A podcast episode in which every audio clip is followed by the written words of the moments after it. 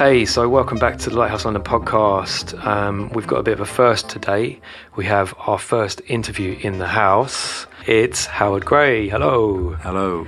So, first off, we should probably explain a bit about our relationship. Yep, I'm Tom, by the way. I probably should have said that already.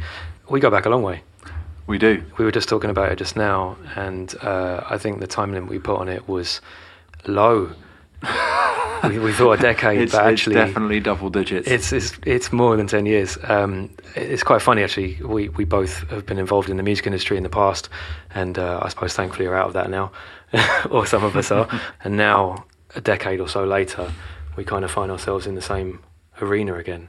we do indeed. And now, as leading uh, thought leaders, innovators, and uh, entrepreneurs, that's, that's what we're doing now. Eh? That's what I'm. That's what I've been told. Yeah. So probably let, let's start off with a bit about what you what you do now. yeah. So at the moment, um, I work with a bunch of different companies. Um, some freelance stuff. Uh, I consult with some companies. Um, also set up my own venture called Rozel Studio, which is a, I suppose, a, an agency slash consultancy with me and a bunch of kind of like-minded compadres who set out to solve difficult business solutions for various companies, but particularly those in the creative and technology industries. So Nice. everything from music companies to hotel chains to early stage tech startups to creative agencies to Yeah, yeah. various others. So um, yeah, that's what I'm doing right now. Um, really interested in, in startups of all shapes and sizes, of course, as well. Yeah, definitely. That's where we uh, we find ourselves talking about this stuff quite a lot of the time. Um, I guess you meet quite a lot of people. You do quite like speaking as well, right? I, do, I do a little bit, yeah. I think I've probably always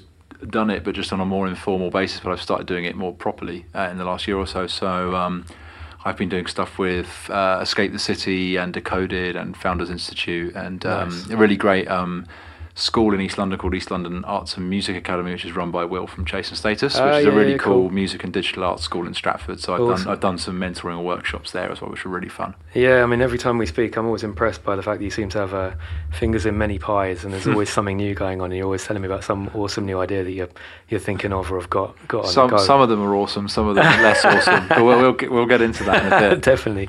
At the moment, this this, uh, this month's blog posts and uh, podcasts are talking about getting ideas going and kind of getting that idea out of your head and into reality.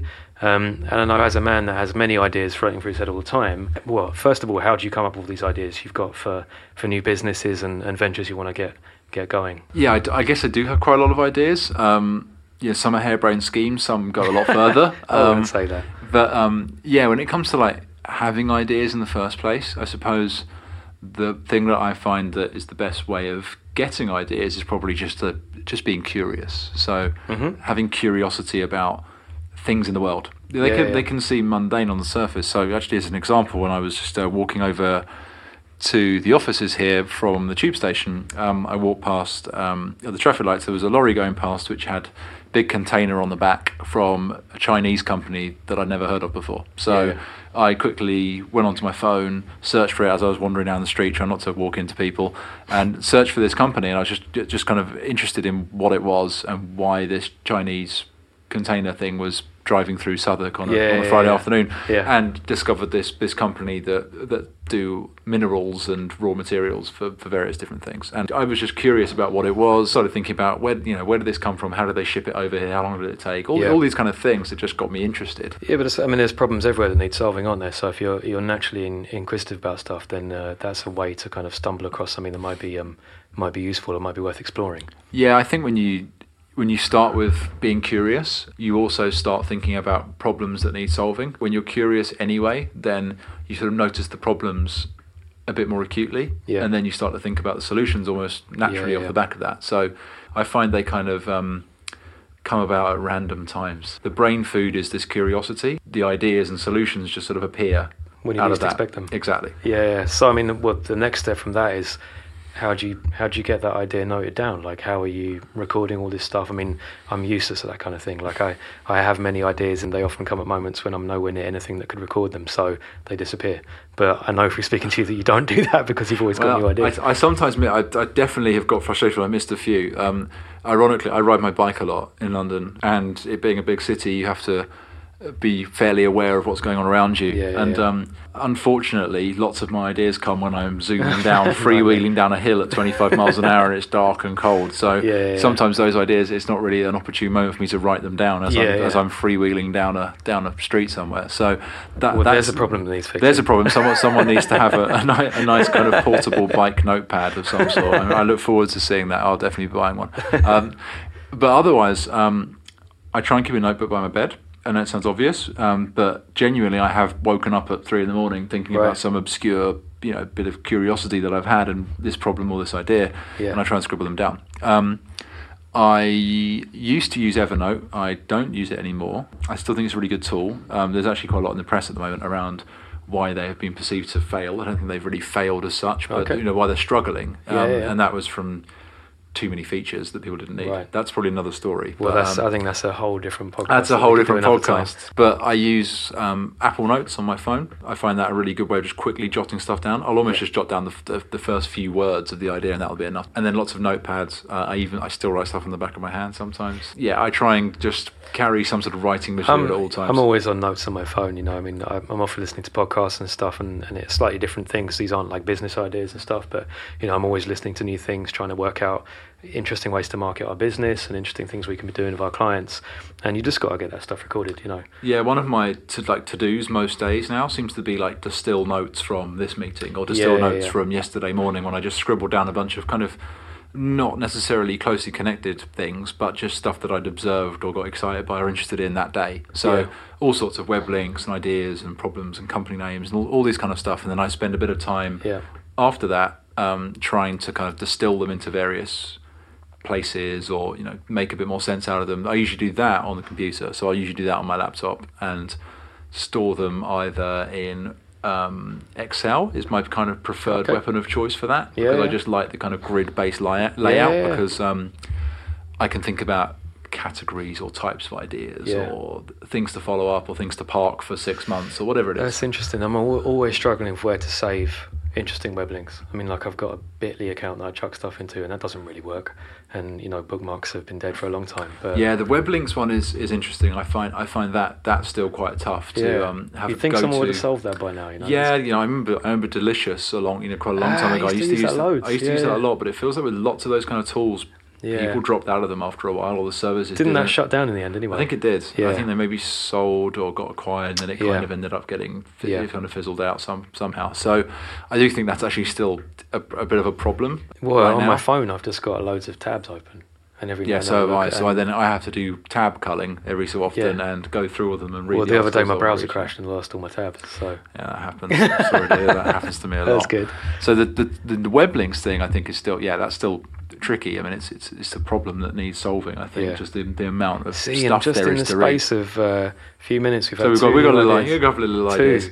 When it's not a web link, um, I will tend to drop it into a, uh, a couple of Excel docs that I've got with a bunch of different tabs, Yeah. um, and I try and keep uh, within those Excel sheets. I try and keep just a small handful of categories and boxes, I suppose, of, of ideas within within those. So I Mm. don't have like a, a huge monstrous list of hundreds and hundreds of ideas. I try and Yeah. segment them out as much as I can, so there's just a handful of things to think about at any one time. the next step from there is working out how to organise stu- this stuff uh, and and how to pay attention to ones that you think are going to be of use. I mean, you know, ideas should be written down, but some of them are going to be awful, right? When you when you look back, you're going to be like, "What was I thinking? This this is obviously no good."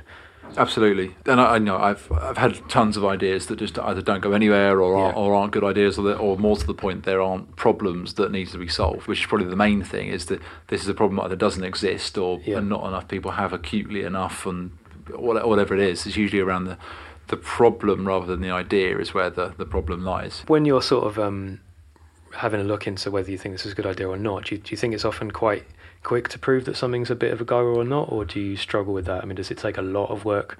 It depends. Um, I think the best ways to measure it. Um, there's a few ways you can do it, but I think a good, a good first way is is this something I'd be interested in working on for a, a good period of That's time? That's very true, yeah. And then, to be honest, for me, if if the answer's a definite no or a you know a gut saying "Mm, maybe not, it probably isn't the one for me. Even if it is a real problem that needs solving, and even if it is a, a good in inverted commas idea, if it's not the idea for me, then it's probably not the thing. But that's to so work on. important. I mean, you know, we, we speak to loads of people about well pe- people who come through the door with an idea of something they've they've noticed you know a, a hole that needs filling or a, an opportunity that they've they've spotted but quite a lot of these people don't have a passion for that industry so you know you're going to be you'll spend a lot of time working this idea up and you've really got to dedicate yourself to it if you've got any inkling that you could lose interest then this is not going to work right Yeah, I think I think so. There's I've got probably fifty to seventy pretty decent ideas for companies to solve problems, but Yeah. they're just not in the right space that excites me enough. Yeah, and yeah. I've I've identified them as what I feel are good ideas to genuine problems, but I haven't pursued them because I don't I don't have that passion where I would want to be working on that solely and be dedicated to it to a number of years. You know, you're going to be working on something for at least a year, if, Oh, if you're yeah. at least, you know, more like three to five to even I think 10 three to more. five is what most three to five say, is you know, three to five is a good a good Yeah. guide. Um, after a year, you'll probably have a feel of whether it's viable or not. Yeah. If, you, if it's going to become something, you Yeah, need to yeah, work on it for at least another two to three. Am I comfortable with working on this idea for three to five years? And if the answer is a no, it's probably not the right idea for you. A, a tool that I use that maybe is quite interesting to think about is um, grading your ideas based on a number of different areas. Mm-hmm. Um, so I have a, again, it's an Excel thing. Um, I think we're going to maybe turn it into a little product. That's the plan. It uses the Fibonacci sequence. Originally, it used just a scale of one to ten. Yeah. Um, so yeah I remember the first one you showed us the first version, the MVP, Yeah, yeah, yeah. was um,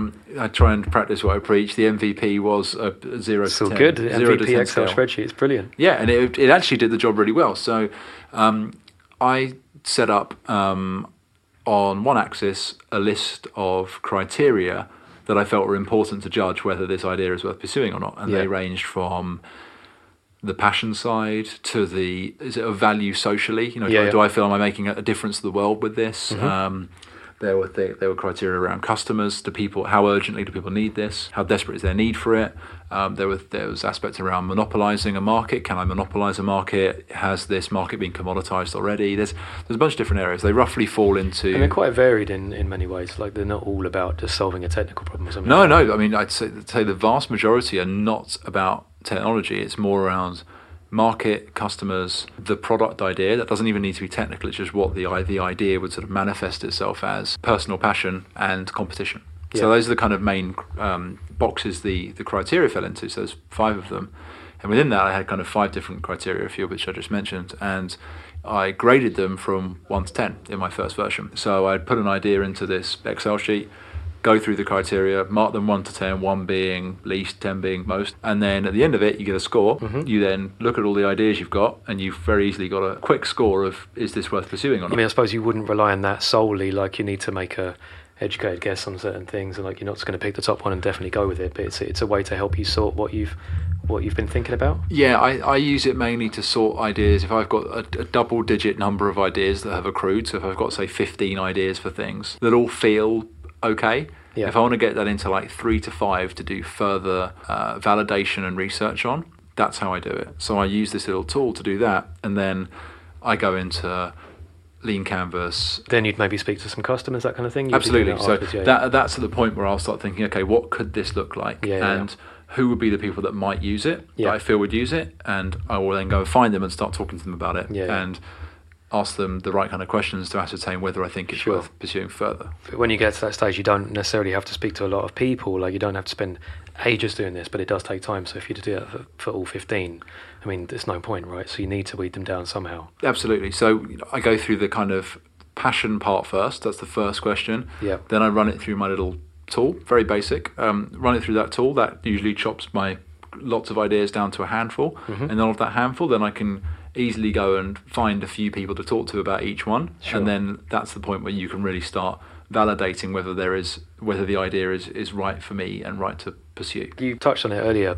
You reworked how the grading goes, and what was the thinking behind that? I have. Um, so in December, I went to um, a course on Scrum, which is a product management methodology, product Yep. development methodology, and I went to this uh, this course on Scrum, uh, Scrum Master certification. And one of the things that we did as part of the training was um, building our product roadmap.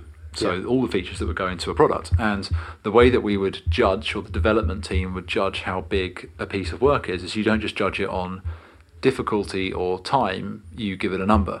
And if you give it a number between one and ten, the numbers that say say you've got one thing that's a five and one that's a six, it's Yeah. very difficult to ascertain Yeah, the difference there. So what is you know how much m- bigger is a six and a five? It's it's it's it's kind of hard to say. It's quite arbitrary. The way that in Scrum methodology, the size of different bits of work are measured is by the Fibonacci sequence, which is 1, 2, 3, 5, 8, 13, 21. So the two Yeah, yeah. numbers before it added together. Um, so I found that idea really interesting. And when I was on the course, I, I funnily enough, scribbled down in my Apple Notes. when I get home, I got I got to check this against my matrix thing. I went home and, and set it up. And obviously, because the gaps between the numbers are much larger, you a have to think a bit more. So you're not just putting sixes Definitely, yeah. time. I mean, it's hard to do between a, a five and a seven, right? But Yeah, you very easily if you if you use the one to ten scale, you you can very easily just end up putting in loads Yeah. of fives and sixes Yeah. and a few sevens, which means there's not much to Yeah. much difference between things. So if you're using this Fibonacci style way of doing it, then you've suddenly got these bigger differences, which makes you think more about the the criteria, and also you get a, a more pronounced result with what comes out. Well, it makes end. you think a lot about the, the very high numbers, but those are the ones you really want to look out for. Because if if you're marking something high, then that's very important, you know? Yeah, so if you're marking something as say a 21 versus a 13, you know, you've got to really think about that because that's, that's Yeah. making it far more valuable. It made me think a lot more about how I was when I was thinking about the ideas. It made me interrogate the idea and the way I was thinking about it much more deeply than just saying, "Oh, okay, it's a six rather than a five or than That's a great way of looking at it. I think it's a really, really good uh, approach to take. So, how often do you, you review your, your spreadsheet? That's a Like a weekly thing, or are you just dipping into it now I'm then? usually and- I'm usually in there like every two or three days. Oh, okay, wow. Yeah, to be honest, Wow. because there's there's so much stuff that's going in there. Yeah. So sometimes it can be a bit unwieldy. So I've had to you know create a few different versions, and there's a few ideas that were prioritized and then have fallen back again. I then leave them to to percolate for a while, Mhm. or I just li- I just live with them for a bit, or I start observe again. I get curious again around the idea and the world around me, and start thinking about the existing solutions that are Yeah, out there and how good yeah. are they. And again, is the is the problem that I think there is? Is it really that acute and really that strong? PI yeah, tend to be in the, in that sheet every every two to three days, kind of Yeah. adding new stuff, maybe adjusting my, my feeling on Yeah, how big this market is, how easy it is to get started, all, all those kind of things. Do you I'll- ever, ever find that you have things that just like lurk there for ages that you, or do you have to be strict and kind of get rid of There's things? a few. I know what I'd do. there's a few really big ideas that have lurked Mhm. um, that are still there. And you haven't got rid of them because you know they're good, but you, you can't approach, you can't tackle them right now. I know that I know they're good, and I I can't tackle them right now. In some cases, also I don't feel the timing is right. Um, Got it. There was a really great analogy. Someone said uh, I can't remember who I could, who it was, so I can't attribute it. But um, startups are often like surfing in that you have to wait for the wave. If you go too if you Yeah, go too yeah, early, you're too you'll miss it. If you go too late, you'll miss it. Yeah, it's all about that timing. And Yeah. there's some of the ideas that I think are there's genuine problems and the right I've got the right idea for the problem that needs to be solved, but the method of execution or the market isn't quite right, which is why they tend to lurk. So Yeah, there's a yeah. handful there that I'm, I'm sort of lying in wait for the, the time to be right. Sounds good, man. I wait with bated breath. And that's that's really interesting to hear about the, the way you go about this stuff. I'm sure there's plenty of people that, that are listening to this who have um who have got a similar problem. And I know I have ideas floating around my head, most of which are completely useless, but it'd be nice to have them noted down somewhere. Yeah, that's wicked. So I think watch this space. A joint partnership coming soon, brand new tool on the market. It's actually on my list of things to do, which is so long at the moment. It's uh, like you want to talk about a list. This is scaring me at the moment, but it is towards the top of my list to start making in the very near future. I'm pleased to hear it. I don't think it's going to be pretty when it first comes out, but uh, That's, that's our MVP. yeah, exactly. Really good to have you in. Uh, first guest on the Lighthouse podcast. It's brilliant. Thank you very much. Um, pleasure. You can find us at wearelighthouse.com. Go and check out all the other blog content. We've got more podcasts to listen to. You can find us on iTunes. Find us on Twitter at We Are Lighthouse. Where, Howard, can we find you? Find me on Twitter at Howard Gray. That's G R A Y. Uh, you can find me on my website, which is howardgray.net, and you can find my company at rozel.co, which is R O Z E L dot co. Awesome. I suggest everyone go and checks Howard out. He's got lots going on. I think we'll have you again sometime soon, right? Yeah, I can make that happen for sure. yeah, wicked. Um, until next time, people, catch you later.